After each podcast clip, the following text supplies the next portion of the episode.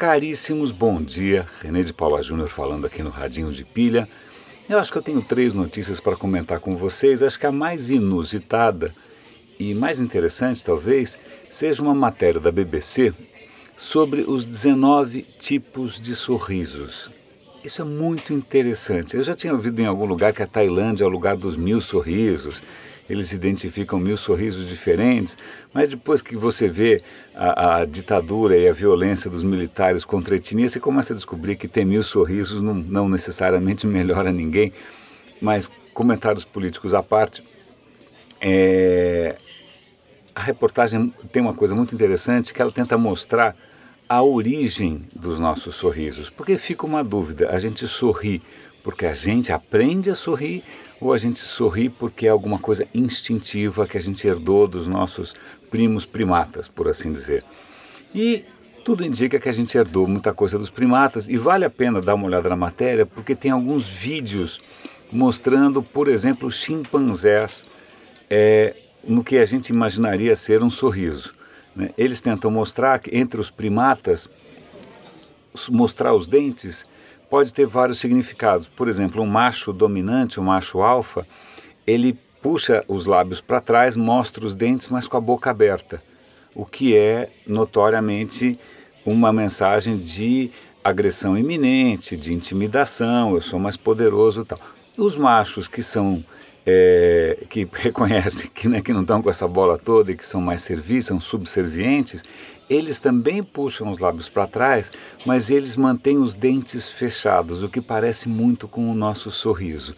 Então falou, olha, é o seguinte, eu também tenho dente, mas eu não vou agredir você ou eu reconheço que você é mais poderoso.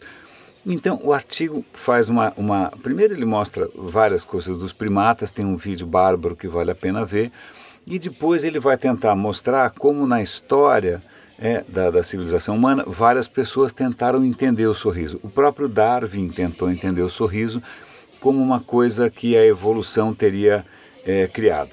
É, vale a pena dar uma olhadinha nisso também. E tem lá um, um, francês que no século XIX, se não me engano, numa época em que né, você tinha menos critérios humanísticos para a ciência, ele dava eletrochoque nas pessoas, dava, submetia as pessoas a choques elétricos para ver como a face se contorcia e mostra lá o sorriso de um infeliz que está tomando um choque. Né? E, e, aí é engraçado porque uma hora ele já não tinha mais gente para ficar dando choque, aí ele resolveu testar os choques nas cabeças decapitadas dos revolucionários. É um, trabalho bonito e nobre, mas bom, de qualquer maneira. Mas o que, é, o que é interessante é que dos 19 tipos de sorriso, apenas seis são de felicidade ou de alegria, ou seja o que for. Existem uma série de sorrisos que estão associados a medo, a nervosismo, a pânico, a sofrimento. Né? É, vale a pena ler, tem lá a descrição de alguns sorrisos mais comuns. Eu achei a notícia interessante. A segunda notícia interessante, é, a meu ver, na minha modesta opinião, é que o Tim Berners-Lee, que de uns tempos para cá ele anda muito ativo com relação ao rumo bizarro que a internet tomou, ele fez um pronunciamento recente num evento dizendo dos riscos da inteligência artificial. Ele falou: olha, a hora que as companhias adotarem isso de uma maneira mais massiva, não é só a questão se você vai ter a sua hipoteca negada, ou seu currículo rejeitado, ou seu crédito né, questionado por um robô inescrutável, né? bela palavra, aliás. O risco não é só esse. O que ele imagina é que, de repente, a, o mercado financeiro comece a usar inteligência artificial para investir em outras empresas e comprar outras empresas, e aí a inteligência artificial, na verdade, criando super empresas super eficientes e isso aumentando a desigualdade, isso aumentando a, a concentração de renda, isso diminuindo né, a exuberância e a riqueza da economia. Então é um alerta do Tim Berners-Lee inútil, eu acho absolutamente inútil, porque quando ele fala precisamos pensar, precisamos quem? Né? Quem? Quem, quem vai pensar, quem vai se mexer, quem consegue se mexer contra um Facebook ou contra, sei lá, né, Google, etc. e tal. Então, é, é, eu, ok, talvez eu esteja sendo um pouco pessimista no momento, adoraria estar errado. Aliás, na maior parte das vezes eu adoraria estar errado. Eu tenho uma terceira notícia, eu, eu deixa eu até checar aqui de novo porque eu esqueci. Estou é, checando no Pocket, que é aquele aplicativo que eu sempre recomendo, Ah, é uma, é uma história interessante. Na verdade, é uma outra linha, inclusive, de para quem se interessa por inovação, que é a questão das cidades. Chicago está instalando 500 sensores da qualidade do ar é, interconectados na cidade. Eles detectam sete tipos de gases, eles detectam material particulado e todas essas informações vão estar abertas, você vai poder checar né, que tipo de, de poluente está mais presente na sua rota para o trabalho. você pode mudar sua rota de, sei lá, para correr, para andar de bicicleta, pesquisadores, pessoal da área de saúde. Então, essa tecnologia que está sendo é, implementada em Chicago, ela também está sendo exportada para outras cidades americanas. Eu estou envolvido agora num projeto também voltado para cidades em Medellín, na Colômbia, e é por coincidência a próxima etapa do nosso projeto é justamente qualidade do ar. Eu tenho certeza que essa lição de Chicago vai ser bastante interessante.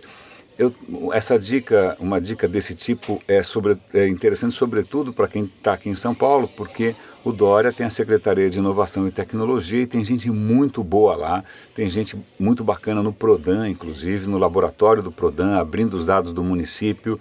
Eu acho que vale a pena dar uma pesquisada, porque já tem bastante gente graúda se mexendo para tentar trazer a tecnologia para a gestão pública, para a coisa pública, para os serviços públicos. Está aí uma boa oportunidade de uma, entre aspas, disrupção do bem. Né? É, eu acho que tem espaço para uma última, um último comentário interessante, que é um vídeo muito bem feitinho, está em inglês, mas eu acho que, não sei se tem versão em português por aí, vocês, acabam se virando, que é sobre Sócrates e a democracia. Né? A gente costuma venerar Sócrates, Platão e também costuma venerar a democracia, a gente acaba esquecendo que, na verdade, Sócrates era bastante desconfiado da democracia. Não porque ele era desconfiado das pessoas terem poder, ou ele não, e também não é que ele queria que a elite tivesse algum tipo de privilégio. Não, a questão é a seguinte: se alguém vai ter poder e vai tomar decisões, ele vai basear essas decisões no quê? Né? E o próprio processo eletivo, ele falou: bom, o que vai impedir pessoas carismáticas e desonestas de seduzirem os, os eleitores? Né? Não, é, ele previu Trump há 2.500 anos mas é, é, mais ou menos isso. E aí tem uma série de analogias que ele faz. Né? Se tivesse uma eleição que é um cara que é o médico que te dá remédio amargo contra o cara da loja de doces que só te dá jujuba. Adivinha quem vai ganhar? O cara da loja de doces que te dá jujuba, porque ninguém gosta de ir no médico, embora talvez o médico fosse muito mais adequado como líder. Então, a, a questão do, do Sócrates é interessante porque não é possível a democracia verdadeira sem informação de qualidade ou sem a educação, sem a formação do cidadão. Né, quando você tem democracia sem educação, sem formação e sem informação, a gente termina no Trump. Por ironia, uma ironia literalmente amarga, é, Sócrates foi é, julgado por uma série de acusações, né, por corromper a juventude, etc. e tal, talvez por ser baixinho e feio, ninguém sabe, mas é, no fim a, a, ele, a, o destino dele foi selado por voto popular, 500 atenienses votaram e 52% votaram que aquele velhinho feio e chato tinha que morrer tomando cicuta. Então, isso equivale no mundo filosófico à crucificação de Cristo, quer dizer, o Sócrates morreu é, injustamente, é, aceitou, ele aceitou né, o seu destino, tomou lá a cicuta, e, e aí fica aí essa, essa ironia sobre o que, que é democracia sem educação, sem formação e sem informação. A gente acaba com Trumps e espero que ninguém faça a gente tomar cicuta tão cedo. Caríssimos, René de Paula Júnior falando aqui no Radinho de Pilha. Grande abraço e até amanhã.